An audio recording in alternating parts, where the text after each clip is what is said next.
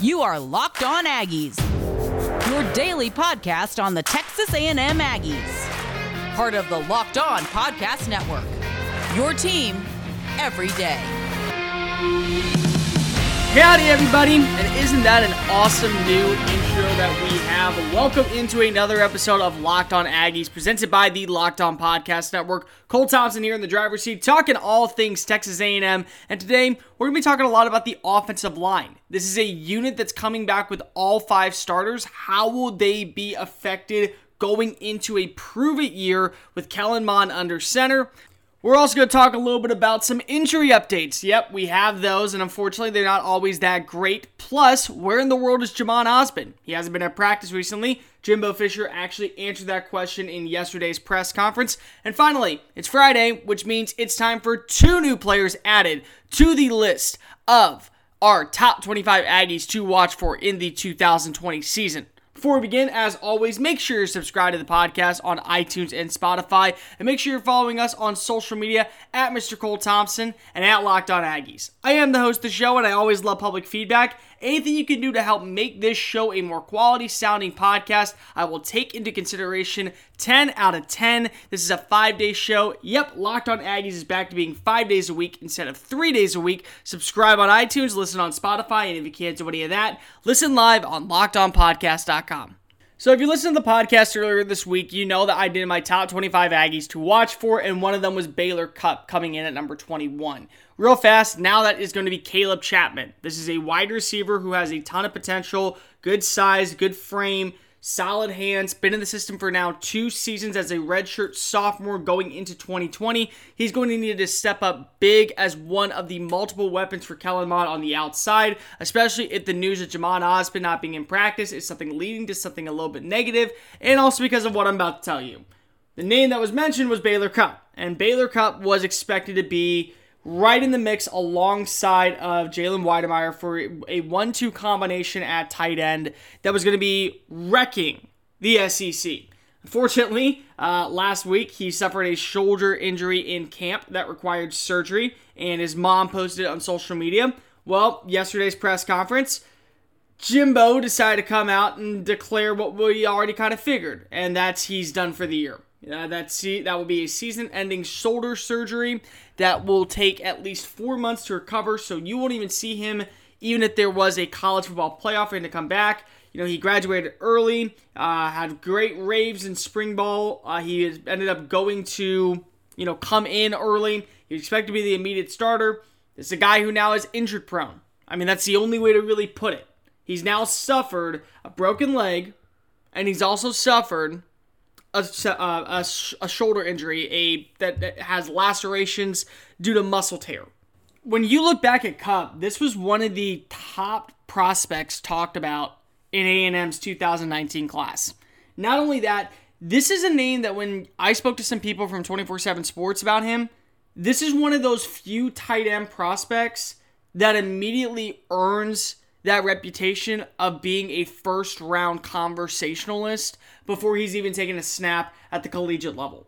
That's how good of a talent Baylor Cupp is. And to be without him once again in a second season, you know, last year was fine. They redshirted him. Now they can medically redshirt him if they really want to. But unfortunately, all that means is that if he gets hurt one more time, he's hurt. That's the end of it.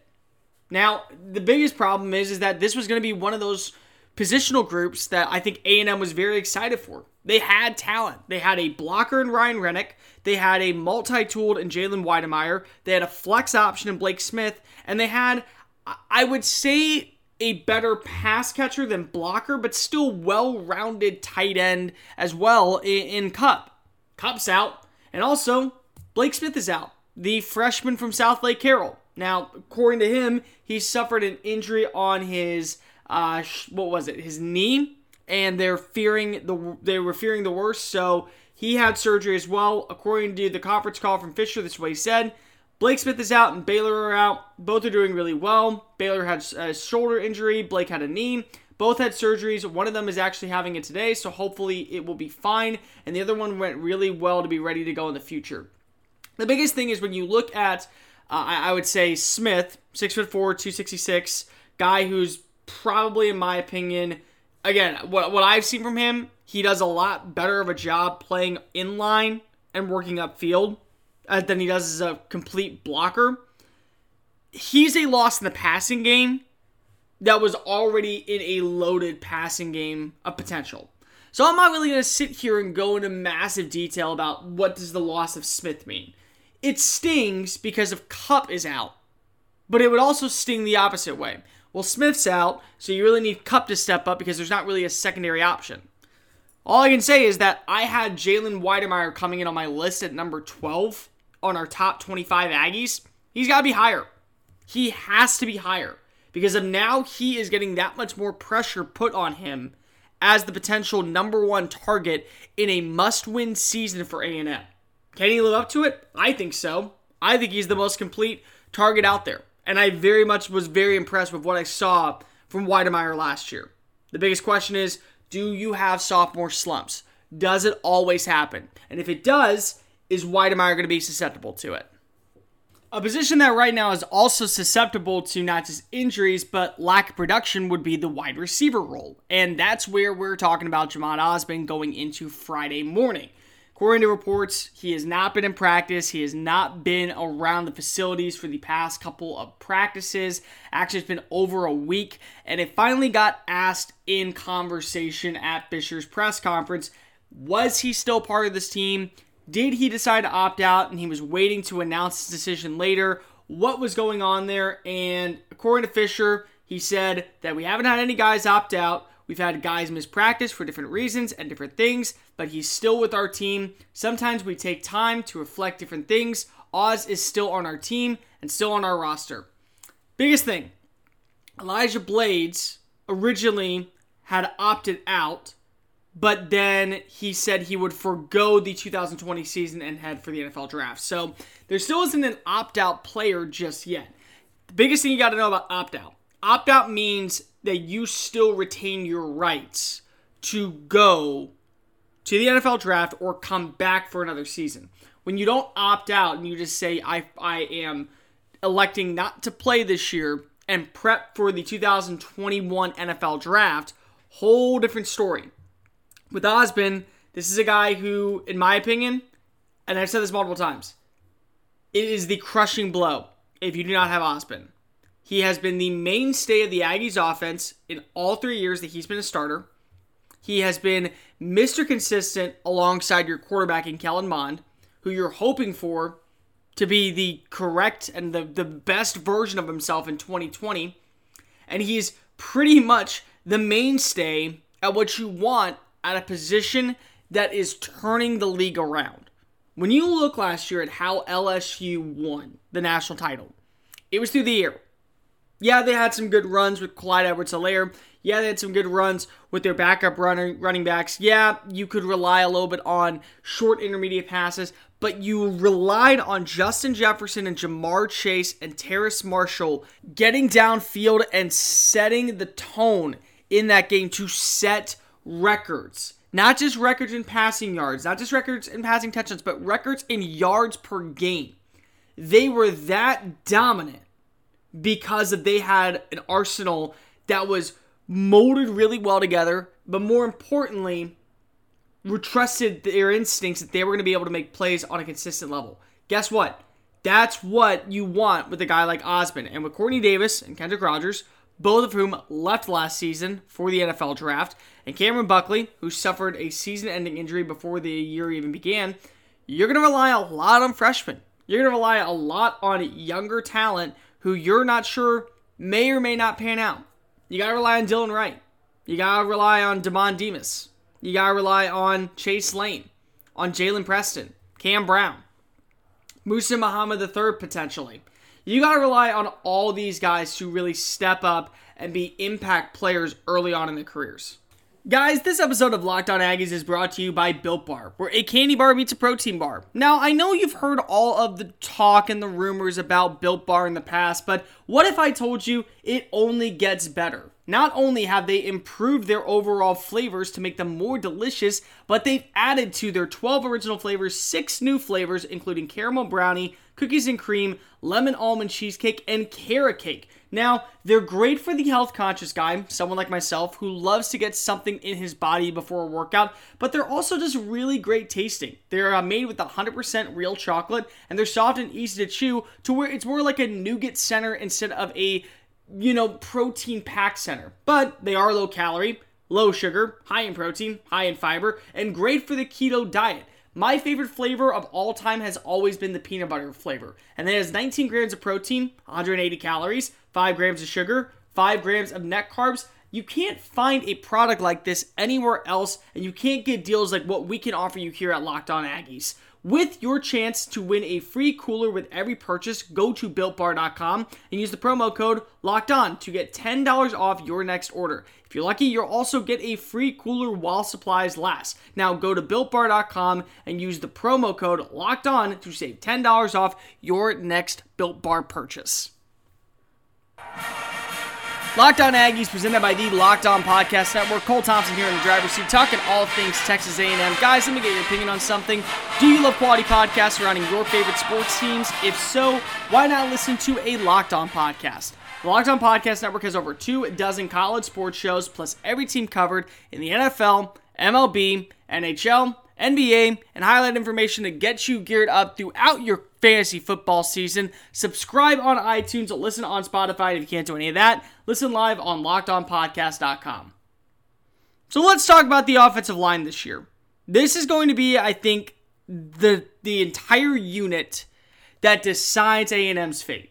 Now, this is a veteran unit. I mean, you look at this team and what you see, you're losing one starter.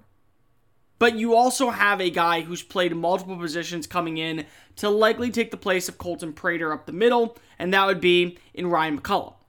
So now together, you have Dan Moore Jr., you have Carson Green as the bookends, you have Jared Hocker, you have Kenyon Green playing that guard position, even though he was a tackle for Atascocita, and you likely have McCuller, McCollum coming in to play that center role. And this is where you look at this unit. Last year, Green came in and was an immediate starter. You have Hocker, who's been a starter for 23 games over the past three seasons. You have um, Green and Moore. Both have been starters since their junior years. And uh, Green actually got some reps during his sophomore season as well. So this is a veteran unit. And veteran units have to play up to that level. That's the biggest thing. You look at some new teams. I mean, okay, like Alabama, they lose their offensive line every year. They always keep at least one or two members. And because of that, they benefit from it. LSU, they're pretty much going flat. They have one returning right tackle for their team going into 2020. Everyone else went to the draft, everyone else was graduated, everyone else was done. You look at that year that Arkansas was very successful when they had the number one offensive line in the nation it's because of that offensive line had been playing together for three years. And then when they all left, there was the downfall of the Razorbacks. I'm not saying A&M doesn't have the pieces to be good, but the pieces in the trenches are going to be so much more impactful this year than any other year. Of course, we've already mentioned on the show multiple times about how last year the pressure continued to get to Mon, but you could really argue it was a 50 50 battle. It wasn't all the offensive line. When you're told as an offensive lineman to block, you're told you allow your quarterback three seconds and you still fight, but that quarterback knows after three seconds, I got to get that ball out. It's my job now to get rid of this ball, to keep the offensive plays going, to work downfield, to make plays. Even if have to use my legs. Block for me, and I will still pick up first downs. You can't ask for better protection than that. And there were moments last year where A&M did hold their block greatly. They were fantastic on the sides. They were great in the middle. Green last year, an athletic freak, really stepped up as one of the better, I would say, pass protectors. And then there were moments where they did it. There were moments where they immediately got blown back by talent, and it was up to them to really have to step up and, you know, tell Kellen, hey, my bad. It won't happen on the next play. Green actually came and spoke to the media earlier this week, and he said that last year, facing off against a former first round pick in Derrick Brown, kind of benefited for what he knows what to look for in 2020. Here was the clip. Yes, um, Auburn game. when, when we played uh, Derrick Brown. That, that game right there changed a lot of a lot of things for me. I realized that I wasn't strong enough yet, and I had to get in the weight room a lot because uh, Derrick Brown showed me he welcomed me into college football. welcomed him into college football indeed. That was a great game by the Auburn Tigers, but it was a great learning moment for Green, who got to step up and see exactly what he needs to work on to build as not only a potential NFL prospect, but also as a quality player for A&M.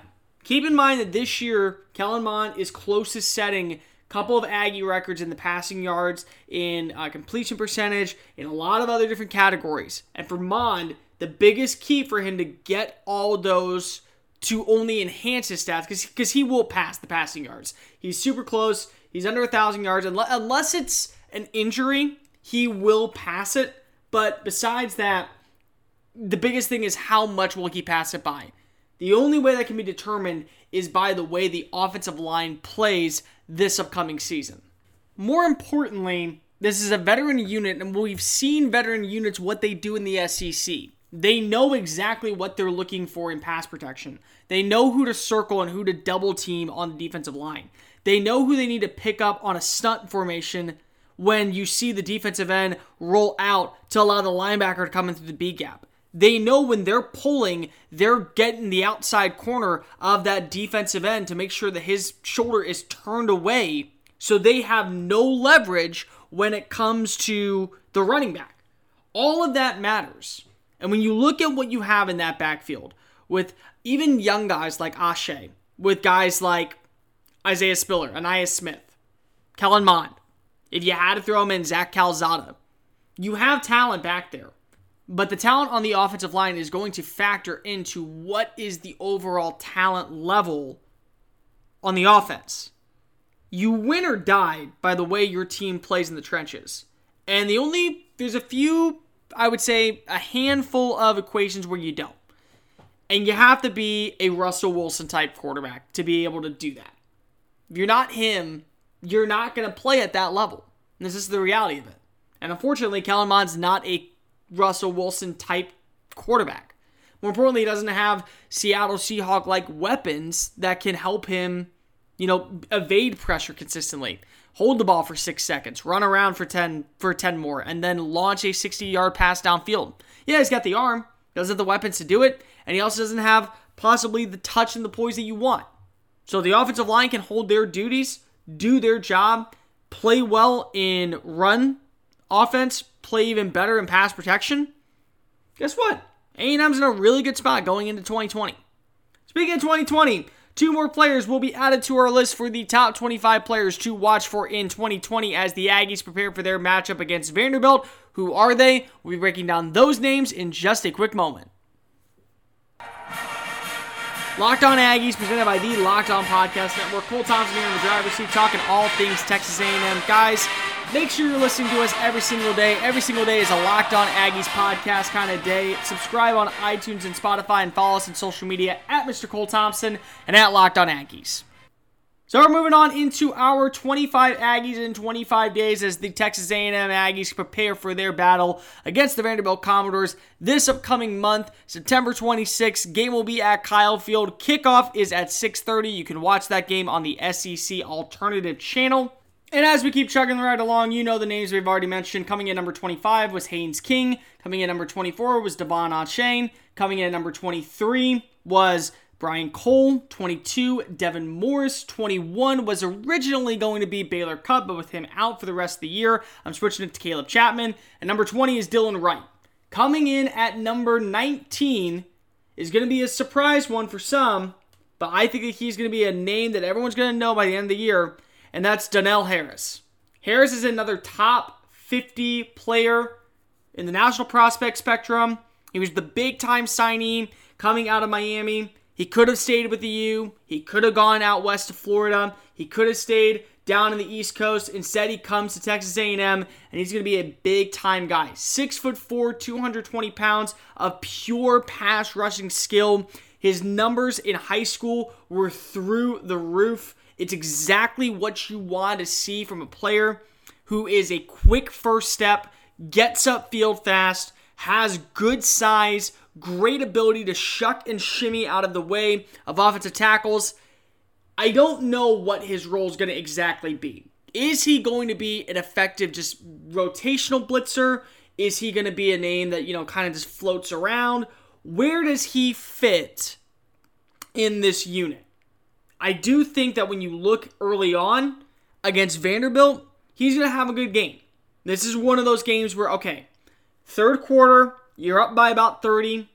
Let's start putting in our second team in. Let's see what we have. Because a lot of these second team players are likely either freshmen or young talent that eventually will become starters in the 2021 season when you look at how much A&M is losing next offseason. So to get a guy like Harris to come in and say he plays really, really well. Well, now you have him paired up with Bobby Brown potentially for the future. You have him paired up with DeMarvin Leal for the future. You have him paired up with McKinley Jackson for the future. And you have him and Fadil Diggs likely on the opposite side. I don't think Diggs is the name to watch for this year. I think he's the name to watch for next year. Harris, however, has all the intangibles you want from a pass rusher in a Mike Elko scheme that will allow him to be dangerous off the edge against the run, win against weaker offensive tackles, left or right, and consistently add pressure in the backfield. He could be a very big time sleeper when this season's all said and done for SEC Freshman of the Year. Now, coming in at number 18. This is one that a lot of people might be even more shocked at, and he probably should be higher, but I can't right now, and it's Ryan McCollum. McCollum's a guy who has played all the offensive line at Texas A&M. He's a really solid player. He's a really stout pass blocker. He's great in run protection. He's done a good job overall making an impact at guard. He's done a good job playing a little bit of tackle. He's also been injured prone. And unfortunately, when you look at this offensive line, Colton Prater was so dangerous last year for the Aggies up the middle. That was the only reason Isaiah Spiller had any success. That run game that Prater was able to establish up the middle allowed him and allowed the run game to even salvage a little bit. I mean, this was a team that, again, we've mentioned multiple times. They had two runners who had two games where they had over 100 yards, and outside of that, there was nothing. And then by the end of the year, it was literally Ainias Smith playing wide receiver, moving into the backfield because they had to find a way to get him to play. McCollum has to be that this year. He has to come in and pick up the pieces that Prater left to keep A&M's offensive line stagnant. This is the glue in my opinion. Kenyon Green's going to be very good at guard this year. He's likely going to move to tackle next year, whether it be right or left. I like Carson Green. You know, I think that they have the pieces with Jared Hocker and Dan Moore Jr., but the reality is the center position can see everything you need to see before snap. They're in charge of looking at the defensive line, seeing where the pressure is going to come. They can see anything from a blitz from the outside, safety rolls down, you have your cornerback rolling back. Okay, safety blitz, you have to call it. You have to be in charge of getting the play and the cadence set for your offense to be successful. I mean, that's just the reality of it. It all starts with the center. They can pick up little details that Mon won't be able to see. And then Mon also, if he sees it, he's got to get, get in contact with McCollum under center to make sure the play works. And then also, McCollum has to work with the other offensive lineman. Hey, hey, hey, hey, we're changing it. We're changing it. We're going to this. This on two. He's got to make sure his voice is the loudest outside of the quarterback. The center position is so detrimental to, I think, a quarterback's success at both the NFL level and at the collegiate level. But specifically at the collegiate level, because of if a, if a center miscues a snap, guess what? That's a fumble. That could lead to a turnover.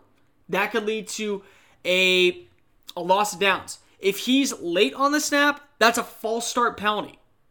If he's unable to pick up the blitz immediately, that's pressure coming from both A gaps before the quarterback even has the ball in his hands.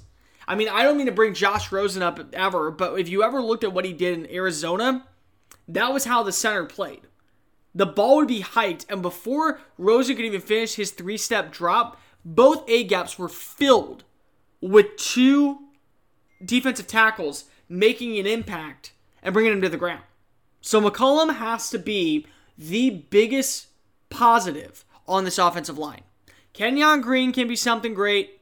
I think Dan Moore has to be good because he's the he's the left tackle. I think Carson Green in the run game has to be special, but Ryan McCollum has to be that consistent drive when it comes to setting up plays for A&M's offense.